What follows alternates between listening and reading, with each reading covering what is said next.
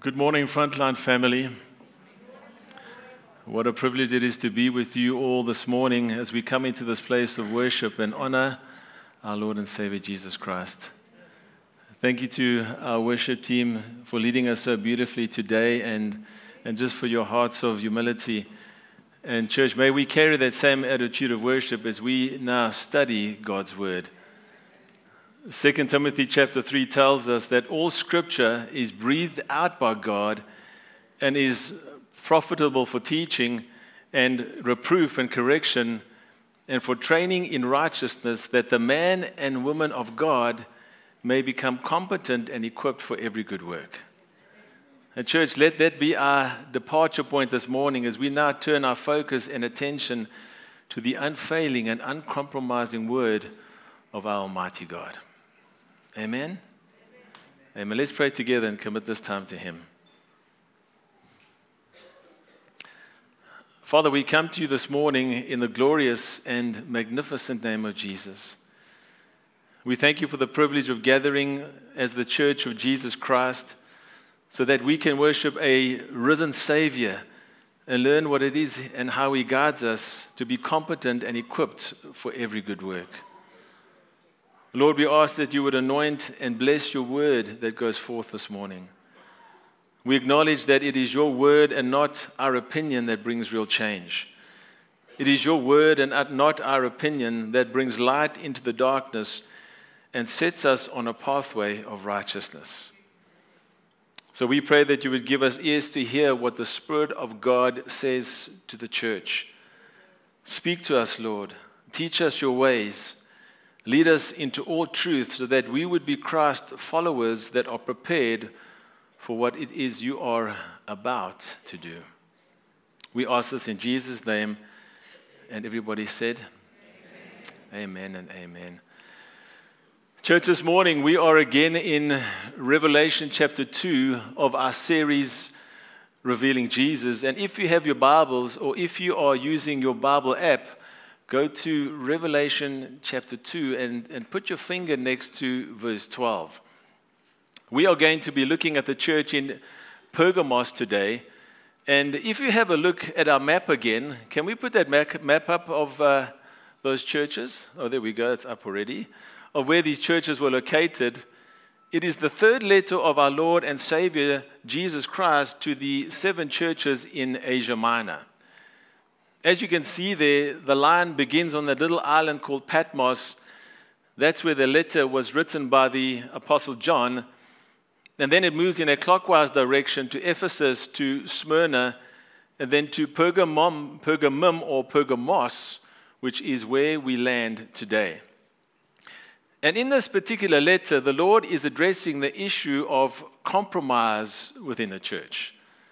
The issue of compromise. This is a very serious issue, and the purpose for the Lord's letter to the church at Pergamos was to stop the bleeding, so to speak. It was to refute or to come against the compromise that he found. And remember, as we've been saying, whatever was applicable to these seven churches back then in the first century AD is just as applicable for us as believers today. So we need to hear how this applies to us even right now.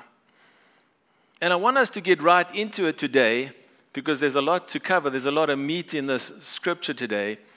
So let's pick up our reading from verse 12 to see what Jesus says to the church at Pergamos, and then we'll get into the detail. It says, And to the angel of the church in Pergamos, write, these things says he who has the sharp, two edged sword. I know your works and where you dwell, where Satan's throne is. And you hold fast to my name and did not deny my faith, even in the days in which Antipas was my faithful martyr, who was killed among you where Satan dwells. But I have a few things against you, because you have there those who hold the doctrine of Balaam who taught Balak to put a stumbling block before the children of Israel, to eat things sacrificed to idols, and to commit sexual immorality. Thus, you also have those who hold the doctrine of the Nicolaitans, which thing I hate. Repent, or else I will come to you quickly, and I will fight against them with the sword of my mouth. He who has an ear, let him hear what the Spirit says to the churches. To him who overcomes, I will give some of the hidden manna to eat, and I will give him a white stone, and on that stone a new name written, which no one knows except him who receives it.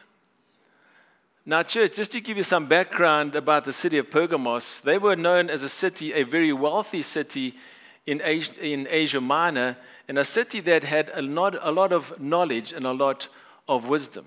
They were known to have had the largest library in the ancient world.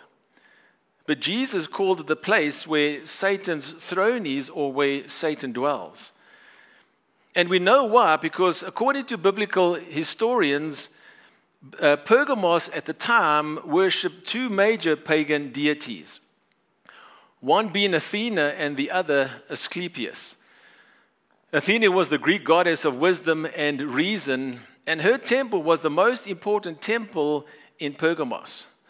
It was called Athena Nikephoros, which literally means victory bearer. And Athena was worshipped as the god of all wisdom and the god of victory. The second most popular deity that they worshipped there was called Asclepius. And they worshipped Asclepius because he was the so called god of healing and medicine. Asclepius was often depicted with a staff and a serpent wrapped around the staff. And we see that symbol today in medical symbols, where you see the staff and the serpent. And have you ever read the Hippocratic Oath? You know, where doctors swear to take ethical and good care of their patients. And I know many of the medical schools have amended that oath, but the original Hippocratic Oath starts off by saying, I swear by Apollo the physician and Asclepius and Hygieia and Panacea and all the gods and goddesses as my witnesses that according to my ability and judgment I will keep this oath and this contract. So Asclepius and Athena were these gods that were worshipped in Pergamos, but Jesus says it's the throne of Satan. And you know why Jesus says that? Because isn't it just like Satan to declare that apart from God we can have wisdom? That apart from God we can have victory, and that apart from God we can be healed? But you see, that is a lie that proceeds and emanates from the throne of the devil. In fact, the Bible tells us in 1 Corinthians chapter 1, verses 30 and 31, it says, But of him you are in Christ Jesus, who became for us wisdom from God, and righteousness and sanctification and redemption. That it is written, He who glories, let him glory in the Lord. As a believer, guess what? I have no wisdom apart from God. I have no righteousness apart from God. I have no sanctification, no redemption, no salvation apart from God. But the devil would have you believe that you can have wisdom and victory and that you can heal yourself apart from God. Let me tell you, that is a lie from the pit of hell. So, Pergamos was a pagan city, yes, but it was also a religious city in that it tolerated all manner of religions, guess what? Except one, except Christianity. And doesn't that sound familiar of the type of society that we live in, in today? Paganistic and tolerant of all religions and all other things except what Christianity stands for. Jesus tells the church at Pergamos, You dwell where Satan resides. But you know, it's not a strange thing to find the church where the throne of Satan resides. And why do I say that? Because Jesus himself said, I will build my church and the gates of hell will not prevail against it. And you know what that means? That means that the church is to be on the offense. We are not meant to be on the defense. We're not meant to be hiding behind these four walls. We are meant to be advancing the kingdom of God. So there's nothing wrong in seeing a church where the throne of Satan dwells because we, we ought to be in the dark places that we might be the light. But it's a serious problem when we find the throne of Satan in the church or in the life of a believer. And that is what Jesus is addressing here in, in this letter. Satan had obviously infiltrated the ranks of the church. And yes, Jesus commends them for holding fast to his name and for their faith, even though one of their leaders, Antipas, was martyred among them. Yes, Jesus is, yet Jesus is pointing out to them that their grip on the Lord has begun to slacken. And so, what Jesus is really doing here is challenging them that against all odds, even in the place where the, Satan's throne is, the Lord challenges the church to embrace consecration and to resist compromise.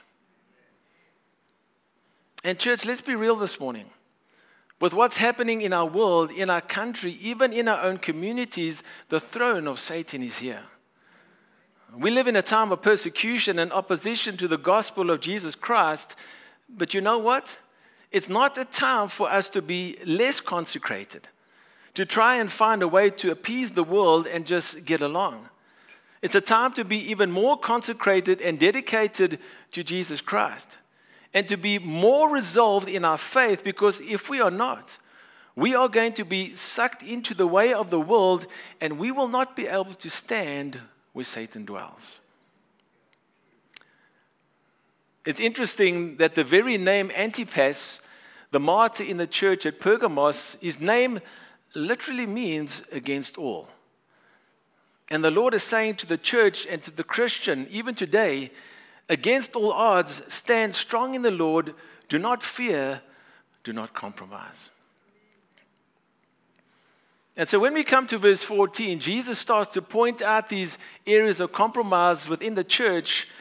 And this is what I want us to focus in on so that we can be aware and make sure that these areas of compromise are not present in our own lives. Remember, church, the blind spots are hard to see sometimes. And sometimes we need a strong word to show us where our blind spots are. So I'm telling you up front this morning, this is going to be a bit of a hard word. I heard a pastor say the other day when it speaks about Jesus' two edged sword, the word that comes from his mouth, it first hurts, but then it heals. So have that in mind today as we, we go through this word. It says again in verses 14 and 15, But I have a few things against you because you have there those who hold the doctrine of Balaam, who taught Balak to put a stumbling block before the children of Israel to eat things sacrificed to idols and to commit sexual immorality. Thus, you also have those who hold the doctrine of the Nicolaitans, which thing I hate. What you have here is that the church at Pergamos began to tolerate things that were once intolerable. And those two things fall into two categories. Number one, the doctrine of Balaam, and number two, the doctrine of the Nicolaitans. And I won't spend a lot of time on the Nicolaitans because we addressed that doctrine briefly a few weeks back in our study of the church at Ephesus. And remember, they were some kind of false cult that were uh, promoting false doctrine and historians would say of them that they were linked to the worship of Baal and were categorized by extreme indulgence, filth, and uncleanness. Right? So that's the Nicolaitans. They were those that promoted false doctrine. But what I want to focus on today is the doctrine of Balaam. Because this is where we find compromise many times in the church, even today. And I'll explain that in a moment, but just a bit of history who was Balaam? Balaam was basically a narcissistic, self centered seer or prophet in the Old Testament that was commissioned many times to curse other people. And the king of Moab, Balak, went to Balaam and said to him, I want you to curse the children of Israel. He was afraid of the children of Israel because there was so many of them. So he hired Balaam to do that, and this greedy prophet agreed to his request. And it's interesting that Jesus uses Balaam as an example here in the church at Pergamos because in Balaam's life and the resulting doctrine of Balaam, we find certain characteristics of compromise. And we are going to take a look at those three areas of compromise this morning that Jesus warns the church against. And the first area of, uh, of compromise that Jesus warns the church against is the area of selfishness. And, church, where you find the throne of Satan, you will find selfishness. Jesus says in verse 14 Balaam, who taught Balak to put a stumbling block before the children of Israel. So again, the king of Moab, Balak, hired Balaam to curse the children of Israel, and Balaam tried to curse them. But Balaam goes through this whole process, process and finally comes to the conclusion and says to Balak in, in Numbers chapter 23, verse 20, he says, Behold, I have received his command to bless Israel. So, what he set out to curse, he actually, in fact, ended up blessing. And it says, He has blessed Israel, and I cannot reverse it. And so Balaam said, I can't curse these people. And then sometimes, you know, when we read the story, we think, you know what, well, this guy, he turned his life around. You know, his intention initially was to curse the people of, of Israel, but he ended up blessing them. But Jesus says here that he taught Balak how to, uh, to curse the children of Israel. And why did he do that? Because out of selfishness. He didn't care about the children of Israel, he wanted to get paid. And you see, that's how selfishness works. It only cares about itself. And wherever the throne of Satan is, selfishness, you will find, is alive and well. And so, what did he do? What did Balaam do? He came up with a scheme to get the children of Israel to curse themselves. Numbers chapter 22 to 25 records this amazing story for us. And what Balaam suggested and taught Balak to do was allow the Moabite and the Midianite woman to come down into the camp of the children of Israel and seduce the men so that they might bring a curse upon themselves. And that's exactly what the enemy desires to do to the, in the life of many believers today. He knows that he can't take your salvation. He knows that he can't curse you, but he's going to get you to curse yourself. And that's what Jesus warns the church at Pergamos against. He's saying, This is what is going on among you. You have all these people with puffed up knowledge. You've got these self seeking people in the church where it is all about them. James warns us against this type of spirit, this type of worldly wisdom of self seeking. He says to us in James chapter 3, verses 14 to 16 But if you have bitter envy and self seeking in your hearts, do not boast and lie against the truth. This wisdom does not descend from above, but is earthly, sensual, demonic. For where envy and self seeking exist, confusion and every evil thing are there.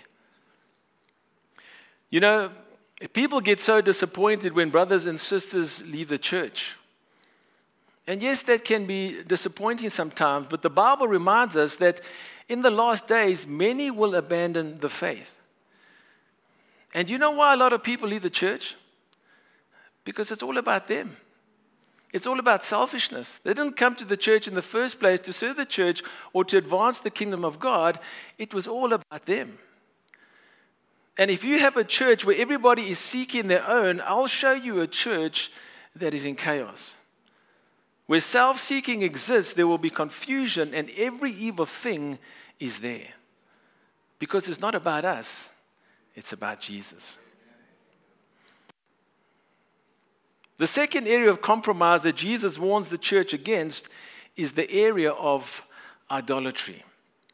Wherever you find Satan's throne, you will find idolatry. Jesus says in the middle part of verse 14, Balaam, who taught Balak to put a stumbling block before the children of Israel, got them to eat things sacrificed to idols.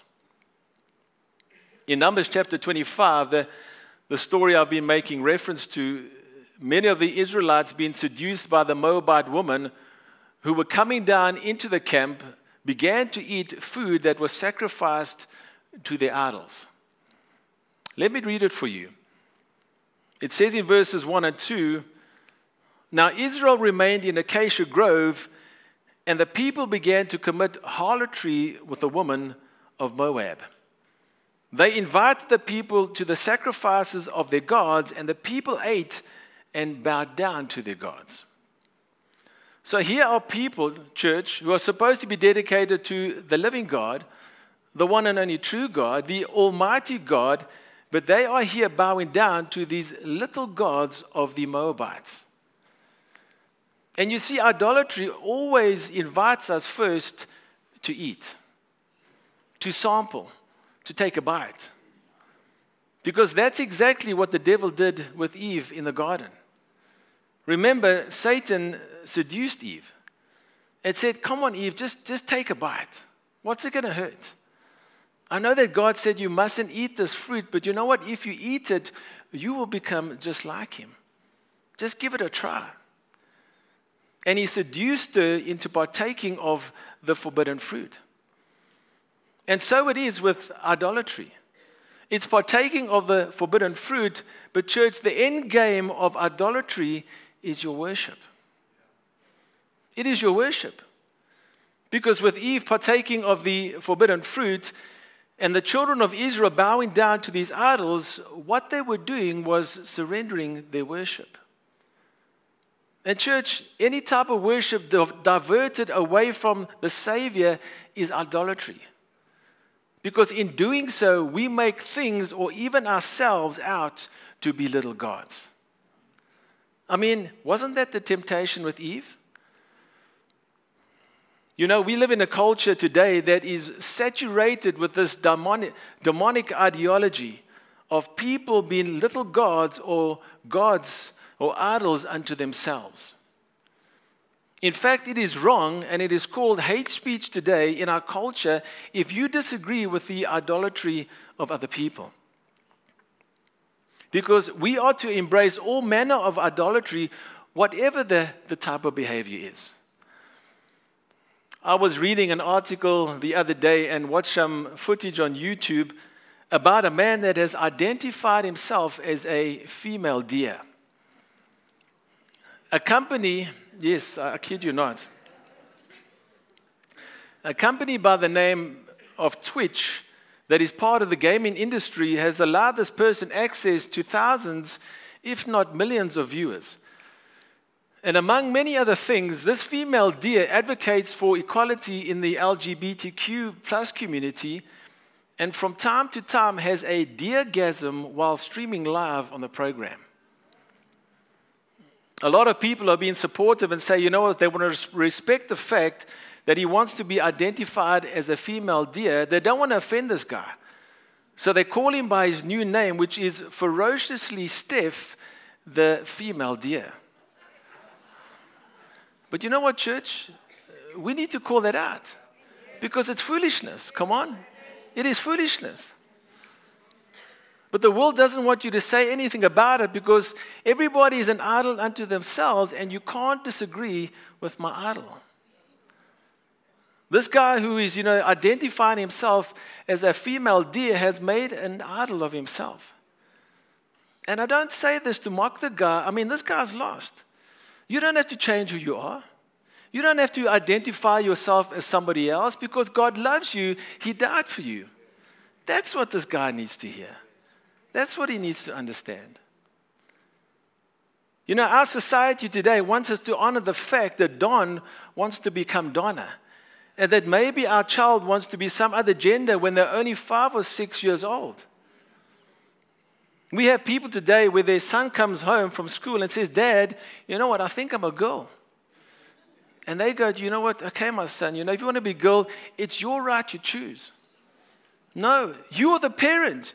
You speak to them righteousness and truth, amen? You tell them the truth. You don't just embrace what everybody says what they want to be if it's in opposition to the gospel. And you know what? I know that there are Christians in the church who struggle with homosexuality and, and struggle with these tendencies, uh, these tendencies. I get that. You know, I have propensities that I struggle with, but my propensities are not a sign of righteousness and what God calls sin. The world today is filled with many little gods. The Bible tells us in Romans chapter 1, verses 22 and 23 professing to be wise, they became fools and changed the glory of the incorruptible God to an image made like incorruptible man, and birds and four footed animals like deer and creeping things.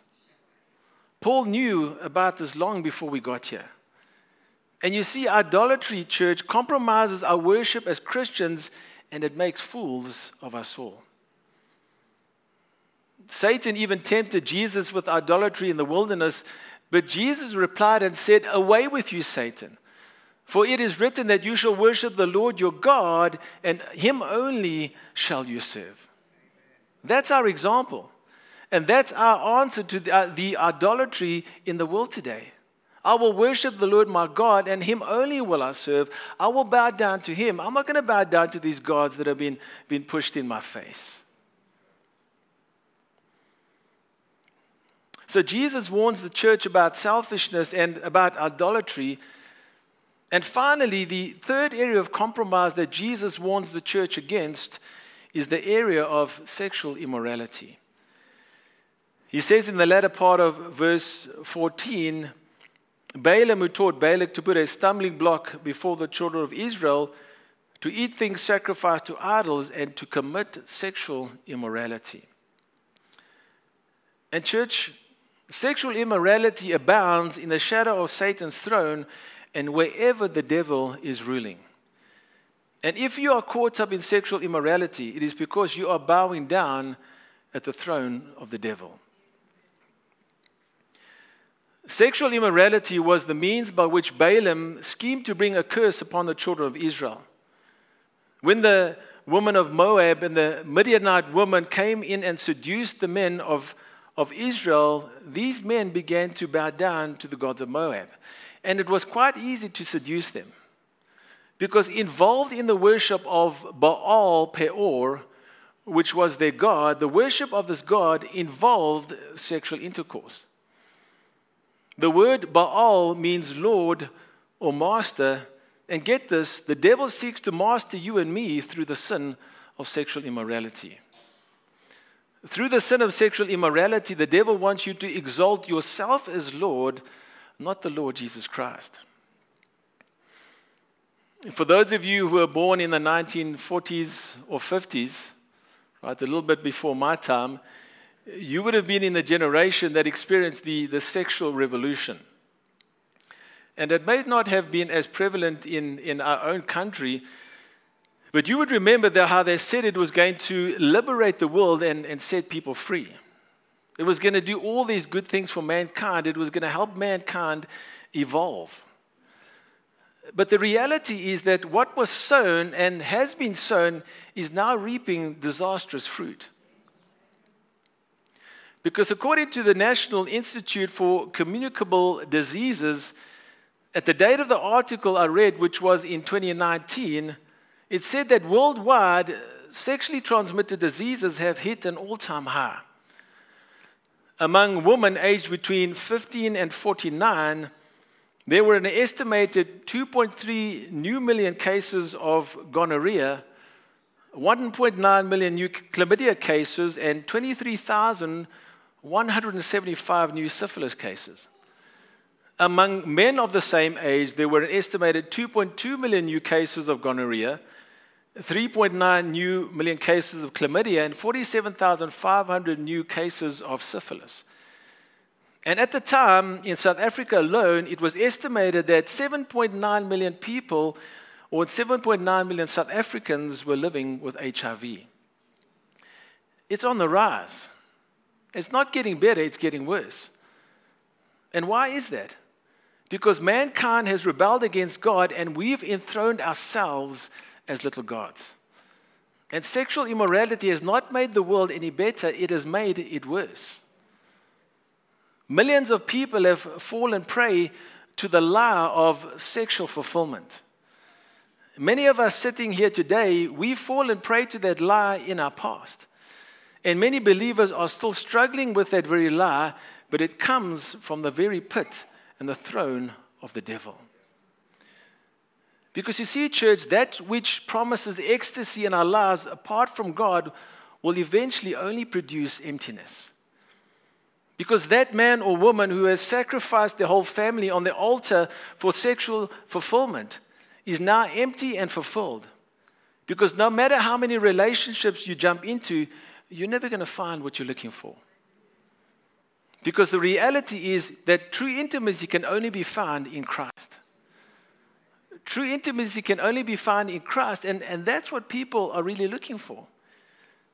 People want intimacy and they believe that somehow sex can fill the, the God shaped hole that is in their heart, but only God can fill that God shaped hole, right? And the person that is looking at pornography online or going to a, a strip club to, to see the real deal, and I'm not just talking to the men, they think that they're just going down there to have a good time, but in reality, what they are doing is worshiping. They are bowing down, just as the children of Israel did in the Old Testament. They are bowing down and they are surrendering their worship. Because here's the reality we need to worship something because we long for intimacy. But that intimacy that your soul longs for can only be fulfilled in God through faith in Jesus Christ.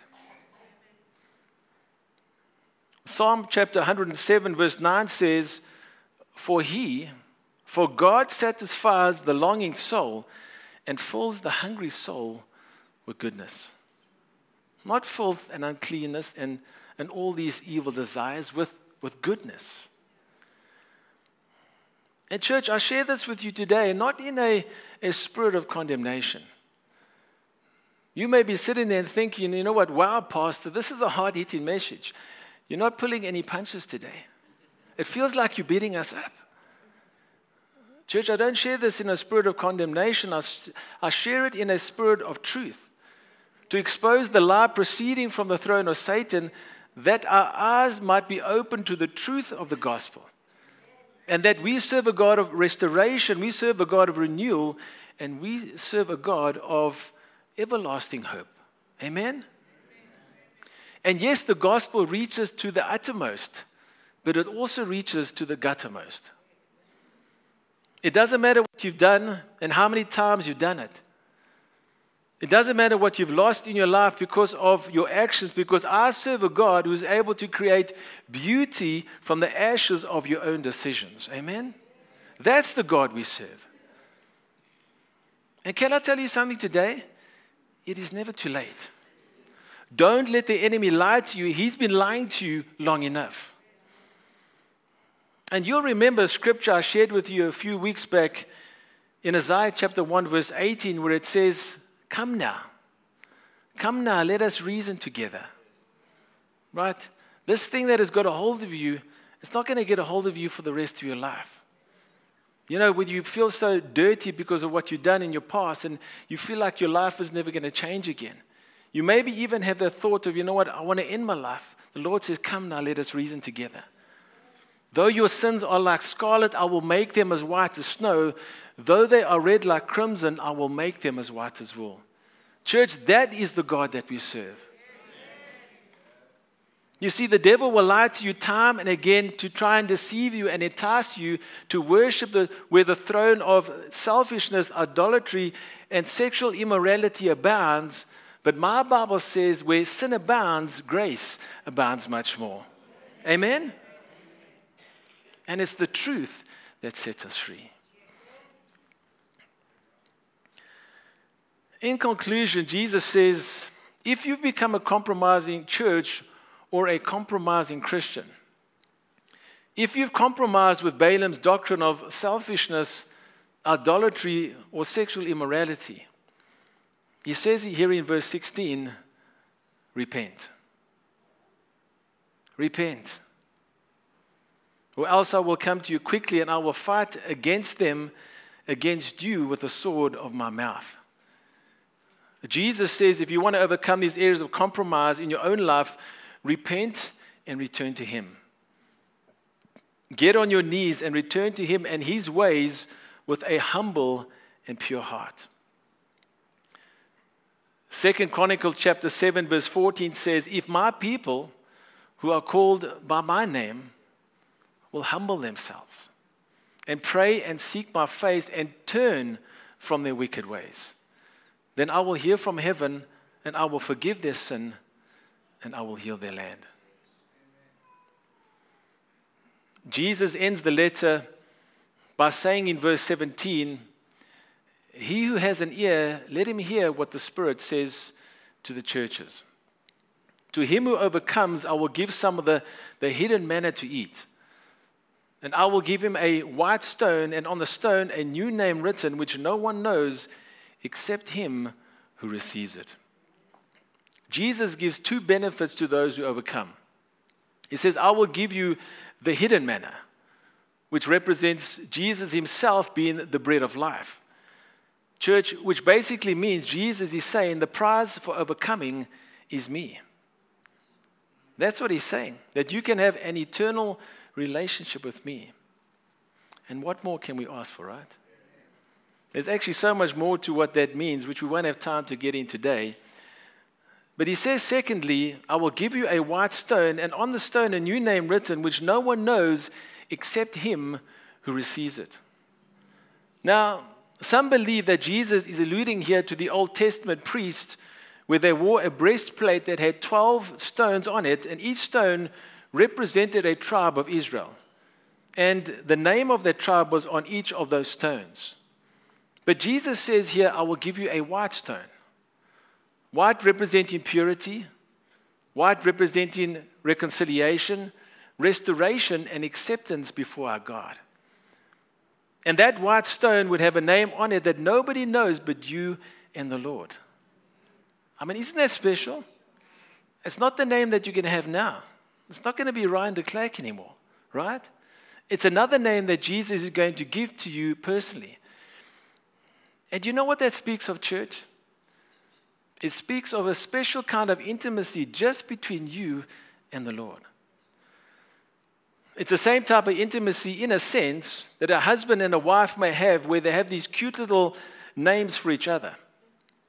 Where you have this, you know, 130 kilogram rugby player, and his wife calls him my, my pookie bear or, or my boo boo, you know?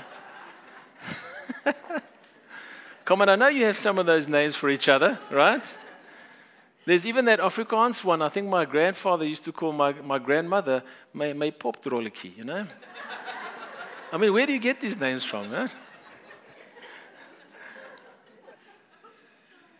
And I'm not saying it's going to be a name like that, right? But it's, it's going to be a personal and, and intimate name that God has for you and me and is representative of this personal, intimate relationship just between you and Him. Isn't that awesome? Church, God is calling us to drive out compromise in our lives. He's calling us to stand firm because the throne of Satan is everywhere and is going to take a special kind of Christian with a special kind of consecration, commitment, and dedication to Jesus Christ in our times to overcome the throne of compromise. And, church, this morning, as, as I close, and I know we do this often, but I want to give you an opportunity this morning. Maybe we can dim those lights for us uh, for a few moments. If any of these areas of compromise have been speaking to you personally, and you say there's been an area of, of selfishness in my life, or there's an area of idolatry that, is, that I've started compromising with, or I'm really struggling with sexual immorality. To what today has done, what you've got to see today is that the light has been shown and exposed the lie of the devil. It's just a lie. Satan wants you to believe that you're going to be stuck there for the rest of your life. Jesus says, No, that's not what my gospel stands for. I am a God of breakthrough, I am a God of victory. And God wants to bring victory in that part of your life today. And if you say that's, that's me, I want to invite you this morning, either where you are, just to take a knee, repent before the Lord, and bring these things before the Lord and allow Him to start to bring that restoration in your life. Wherever you are, you can take a knee. If you want to come to the front to the altar this morning, you're allowed to do that as well. The Lord is saying He wants you to, us to drive out these areas of compromise within our lives. And He's saying, Come now, let us reason together, my son or my daughter. These things are not going to take hold of you for the rest of your life. All I want you to do is get on your knees, repent, turn to me, come back to me with a humble and pure heart. Pastor's right. We have a, an announcement to make this morning. I actually want to ask Pastor and Pastor Ronald to join me if, if you can. So I, I, I've been doing the math, and so bear with me. So, Pastor, it's now four years, eh, Pastor? uh, close to close to four years in Feb that both of you have been called into ministry, in full time ministry, and to lead this house. Amen. And uh, and what a four years it's been. Amen. So if you do the math, let's just do the math, right? So let's say Pastor does 40 sermons a year, right? Roughly 40, 40, 40 odd sermons a year times four. How many sermons are that? 160 odd sermons. So, Pastor has been blessing us every week in and week out with sermons. Um, and he's been faithful. He's been a, a, faithful servant to this house. And we, we, it's such a privilege and an honor for us to, to serve alongside Pastor and, and also be, to be led by this, this couple. It, it's such a, an amazing four years. First year where it goes by, second year, COVID hits. So, so can you imagine Pastor steps into ministry for the first year, second year, COVID hits. God allows him and his wife to lead us through that period. Amen. How faithful has God been through it all? So for four years, Pastor's been preaching week in and week out. And Pastor, I want to say to you, thank you. I want to honor you this morning for, for the work that you put in. I mean, uh, most of uh, people possibly don't know this, but most of the time you, you're hidden away in your closet uh, in, in preparation for what you see happen on Sunday.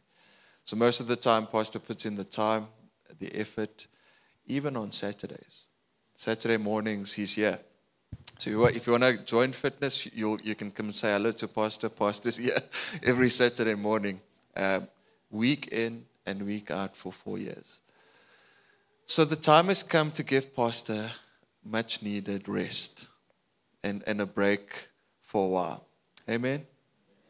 So, our, for, for those of you who don't know, our Constitution makes provision for this um, that we give pastors some time off and, and we've, we've had a discussion at the end of October, last, um, actually at the end of uh, October this year, just and, and prompted the question uh, to pastors to you know whether he feels ready to take the time. It's been it's one year overdue, actually. Um, so we prompted it this year, and pastors graciously uh, decided to, to actually take the time that the church is affording to him to take some time for much needed rest. Amen. So Pastor is going to take some time off and he'll he'll rejoin us um, hopefully in, at the beginning of March. I think that's that's the time that we've we've allocated and, and discussed and agreed. But can we just stand um, right where you are and pray a blessing over Pastor? So I want you to, to just extend your hand. Can we just firstly thank the Lord for giving us the shepherd of this house, the gift that he is to the body. And, and I, I want to ask the elders to join us as well, if you can. If you can just come to the front and just come and stand with us. So over 160 odd. I, I think, Pastor, your book's almost ready. Yeah, yeah. There's over 4,000 words per sermon, I'm sure. That's a lot of work and a lot of effort, a lot of time, and a lot of time seeking the Lord's face. And the time has come for you to rest, to find rest, to, to just rest. Um, I said, I keep on joking with Pastor, this is a 30 year journey. And three months in a, in a 30 year journey is a very short time. And as Pastor reminded us, the only reason why he's accepted this time is for longevity's sake and for effectiveness over the 30 year journey. And so, how many of us have been blessed over the last while uh, in just this series as well?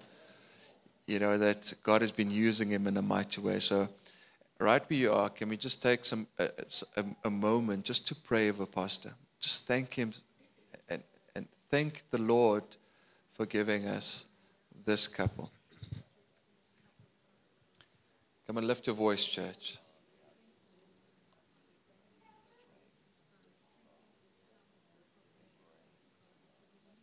Yeah. Yes.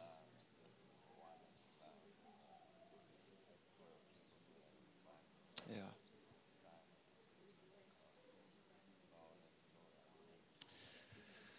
Lord, we want to thank you. Thank you for your faithfulness.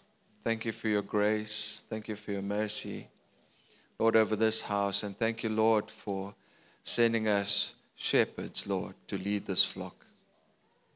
We honor you, Lord, for the work that you've done in their lives, in pastors' lives. Lord, thank you for the faithfulness that we see evident. Lord, thank you for the humility that you've blessed him with, Lord Father God, that, Lord, the, the battering ram the battering ram, Lord, that He is. We say thank you, Lord Father God, for the work that you've done in their lives. Lord, thank you for, for sending this, this leader to us, Lord Father God, to lead us through a, such a time, Lord, over the last four years. Lord, just reflecting back of, of what all has been. We can just look back over our shoulder and thank you for your grace. Thank you for your love, Lord. Thank you for your mercy. So, Lord, as, as Pastor takes his time of rest, Lord Father God, to replenish, recoup, take his time away, Lord Father God, I pray, Lord, that you would bless him. Continue to bless him, Lord Father God. Bless him with strength. Lord, replenish, Lord, the stores that is required, Lord, for the next season that we are stepping into, Lord Father God. We say thank you, Lord Father. Lord, I pray for this family. Lord, I pray a, a special blessing over this family, Lord Father God in this time, in the season, as they take the time to rest and to enjoy each other, Lord Father God. We pray this in your wonderful name. In Jesus' name, amen. Can we give God all the praise in this place? Amen. Amen. Thank you. So, so thank you. Thank you so much. So you, you can take your seat for a second. So, Pastor uh, is set to return on the 1st of March. It might be sooner, but I think we've, we've extended it until the 1st of, of March. So, what to expect uh, going forward? Can I ask the, the preaching team to stand up? And, and this is the team that's been assembled by Pastor uh, right uh, early on in the year. Uh, I think it was placed in Pastor's heart um, way before the decision was made to take some time off. Can the preaching team stand? Here we go. There's some more. Jared is, Jared is standing already. And William's there, and Emmanuel is there. So, and I'm standing as well. so, over the next uh, three months, uh, one of us will be taking the, the pulpit, and it's already planned and it's already set in place. But God is doing something in this house, through this house. He's developing a strength um, that is needed and required for this, this house. Amen. If you look at the people, encourage them, um, bless them, pray for them, pray for us as we take the pulpit and we trust the Lord will lead us into what He desires for this, this house as well. So, Pastor, maybe last but not least, I want to say thank you. Um, you know, stepping out uh, of, of your formal employment in, in the work that you used to do four years ago and saying yes to the call. Look around you. It's because you said yes. It's because you said yes. So we want to honor you. Take the time to rest, run, uh, run or don't run, uh, eat lots, uh, sleep lots. Uh, okay, what? Go, play golf lots. Um, we'll come visit. We'll come say hello every now and then. Um, but to, to uh, just so you know, so Pastor's not going to be in the house until March. Um, he's not even going to listen to the stream. Hey, Pastor? he's going to try. it's going to be hard. So as we depart today, um, can we can we all stand and just uh, greet Pastor? Um, spend some time in the Connect group, uh, ca- cafe with us, um, and yeah, wish him well, bless him, send him out with a blessing. Can we do that, church? Is God good? Amen.